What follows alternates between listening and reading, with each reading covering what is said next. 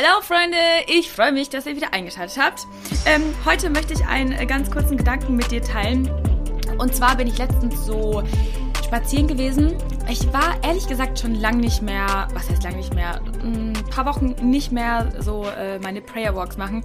Ich hatte das ja mal äh, in der gesunden Gewohnheiten-Serie angesprochen, dass ähm, ich das mir so zur Gewohnheit gemacht hatte, äh, regelmäßig spazieren zu gehen, rauszugehen. Ich habe so mein Feld, wo ich immer laufe und das ist so mein Prayer Walk. Da habe ich schon so viele Kämpfe gekämpft, da habe ich schon so oft mit Gott geredet und ähm, irgendwie habe ich das in letzter Zeit nicht so extrem oft gemacht und dann war ich letztens wieder abends, war schon dunkel nach dem Gym. Äh, normalerweise gehe ich dann immer direkt nach Hause schlafen oder noch was essen und dann hat mich der Heilige Geist irgendwie dazu bewegt, so, geh noch mal spazieren, so, ich, ich möchte mit dir spazieren gehen. Und irgendwie fand ich das so voll krass, weil es hat mich so sehr reminded und erinnert daran, ähm, wie wichtig es ist, sich bewusst Zeit zu nehmen, mit Gott zu reden. Und ich glaube, also beziehungsweise es war bei mir so, ich hatte immer von Beten so ein falsches Verständnis. Ähm, mittlerweile ist für mich Beten keine Zwei-Minuten-Sache am Tag, sondern ein durchgehender Lebenshabit, so eine durchgehende Lebensgewohnheit, so ein Lifestyle eigentlich. Und ich würde noch nicht mal sagen, dass das wirklich so beten ist. Für mich ist das einfach mit Gott reden. Ähm, weil beten klingt für uns so, okay, das mache ich jetzt hier äh, dreimal am Tag und immer pro äh, Mal fünf Minuten und dann bete ich hierfür und hierfür und hierfür. Das ist gut, wenn wir da Struktur drin haben und äh, Dinge im Kopf haben, für die wir gerne beten möchten. Aber wie viel schöner ist es, wenn du mit dieser Einstellung durch den Tag gehst, du kannst egal zu welcher Zeit, egal wo du gerade bist, egal was du gerade machst, mit Gott reden. Es ist natürlich ein bisschen cringe, wenn Leute um dich herum sind und du auf einmal anfängst, mit Jesus zu reden. Deswegen mache ich das meistens, wenn ich alleine bin. Aber gerade zum Beispiel so die Autofahrten, ähm, wenn ich zur Arbeit fahre oder irgendwo hinfahre, einkaufen fahre, was auch immer, die nutze ich immer, um mit Jesus zu reden. Ich glaube, ähm, dass wir uns das wirklich antrainieren können, weil mittlerweile ist es für mich schon so eine so ein Grundding geworden, wenn ich ins Auto steige und mich hinsetze, sage ich mir, ach, danke Jesus. Das kommt schon so automatisch aus meinem Mund raus. Ähm, und, und das resultiert alles ähm, aus der Zeit, die du mit Jesus verbringst. Und ich habe gemerkt, wie ich da so spazieren gegangen bin, ich habe ungelogen durchgehend mit Jesus geredet, so als würde er gerade neben mir laufen. Und ich hatte wirklich das Gefühl, er läuft gerade neben mir. Ich habe ihn zwar nicht gesehen, aber ich habe gespürt, er läuft gerade neben mir und er möchte einfach nur mein Herz hören. Er möchte einfach nur, dass ich mein Herz mit ihm teile. Und es war so schön zu wissen, so, er sagt so, hey, ich möchte gerade einfach gar nicht reden, so, rede du.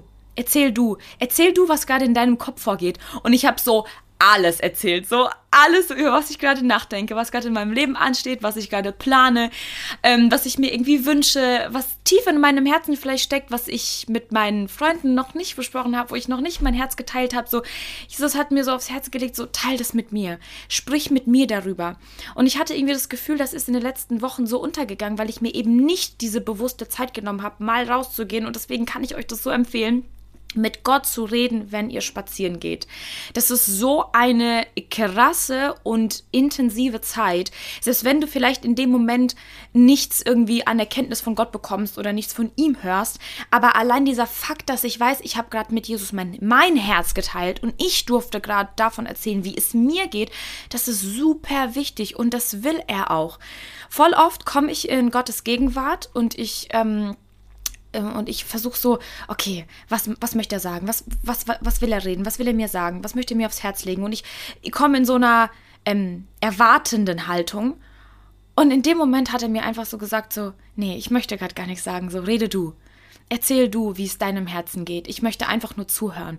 Und auch wenn er weiß, was gerade in meinem Leben abgeht, auch wenn er weiß, was ich gerade fühle und was ich gerade denke, allein dieser Moment, dass ich einfach gerade mit meinem Schöpfer meine Gedanken, mein Herz teilen durfte, der war für mich heilsam. Der war für mich intensiv. Weil dadurch wird Beziehung gebaut, meine Lieben. Dadurch nicht einfach nur, indem du ähm, dir zur, zur Regel machst, das und das und das zu befolgen und da und da in den Gottesdienst Gottesdienst zu gehen und das und das Kapitel an dem Tag zu lesen. Nein, das ist Kommunikation. Wir sagen ja auch alle immer, Beziehungen werden auf Kommunikation gegründet. Kommunikation ist super wichtig. Wir müssen miteinander reden. Ihr müsst das ausdiskutieren. Genau wie in einer Ehe. Hey, ist es doch auch voll schön, mit seinem Partner zusammen spazieren zu gehen und zu reden oder sich mal auf die Couch zu setzen und sich bewusst Zeit zu nehmen, zu sagen, hey, okay, erzähl mal, wie geht's deinem Herzen? Weil manchmal, auch ich glaube, wenn man verheiratet ist, der eine ist auf der Arbeit, der andere ist auf der Arbeit, dann kommt man abends nach Hause voll belastet irgendwie und man, man, man teilt sein Herz gar nicht so wirklich so. Lasst uns mal wirklich auch bewusst Zeit nehmen, auch in Beziehungen, auch in Ehe, uns mal hinzusetzen, unser Herz einfach mal zu teilen. Genauso auch mit Gott. Mm, mach das nicht zu so einer Sache, wo du irgendwie das ist mir ehrlich gesagt so aufgefallen, wenn du, wenn du so ein bisschen durch verschiedene Christenkulturen ähm, irgendwie so mal gehst. Und dann haben sehr viele Menschen meiner Meinung nach so ein sehr verstarrtes Empfinden und Verständnis für Beten. Und viele trauen sich zum Beispiel deshalb auch nicht vor Menschen zu beten, wo ich mir direkt denke, so, boah, krass, wieso? Wieso traust du dich nicht, mit deinem Gott zu reden? Und daraus resultiert, glaube ich, meiner Meinung nach, dass du dieses lockere Reden mit Gott gar nicht zur Gewohnheit in deinem Leben gemacht hast. Weil wenn für dich beten immer nur so etwas ist wie so, danke Jesus für diesen Tag, wir kommen jetzt vor dich und du sagst einfach jedes Mal das Gleiche. Kennt ihr diese Leute, die, wenn sie beten, die sagen einfach immer das Gleiche? Ich meine, wenn du das wirklich zu 100% so meinst, wie du das sagst, dann ist das gut, dann kannst du jedes Mal das Gleiche sagen. Aber ist das nicht oftmals so ein Schema für uns geworden? So, ich glaube, beten ist nicht nur für Gott, beten ist auch für uns da. Reden mit Gott ist nicht nur für Gott, reden mit Gott ist auch für uns da. Dass du wirklich das Gefühl hast, oh, ich konnte gerade mein Herz Gott ausschütten. Und voll lange meiner, meines Christseins, meines ähm, auf, ich bin ja auch christlich aufgewachsen, habe ich irgendwie nicht wirklich verstanden, dass ich mit Gott ganz normal reden darf. Und dass das kein super heiliges Gebet, ich, ich tue mir immer sehr schwer mit Menschen, die ähm, so sehr vorgefertigte Gebete haben, die sich fast schon irgendwie nach einer Predigt anhören, weil ich mir so denke, sei, red doch, red doch einfach normal. red doch einfach mit Jesus. Rede doch einfach mit ihm. So, das ist ein Spiegel dessen, wie du ähm, Beziehung zu Jesus führst, ist wie du mit ihm redest. So, und ich habe echt festgestellt, seitdem ich so intensiv äh, an Gottes Herz wachsen durfte, hat sich auch meine Art und Weise, wie ich bete, ähm, nicht nur vor Leuten, sondern auch, ähm, wie ich mit ihm rede in meiner Zeit, wenn ich mit ihm alleine bin, hat sich voll verändert. Ich komme mit so einer krass ehrfürchtigen Haltung vor ihn und trotzdem ist er mein bester Freund in dem Moment. Und das ist so, so eine, so eine Balance zu finden. Ich glaube, das ist so ein Segen, wirklich zu wissen, ich darf Gott alles sagen, ich darf aber auch genauso gut mit Dankbarkeit und Lobpreis und Anbetung vor ihn kommen, weil ich verstehe, boah, mit wem ich hier gerade rede.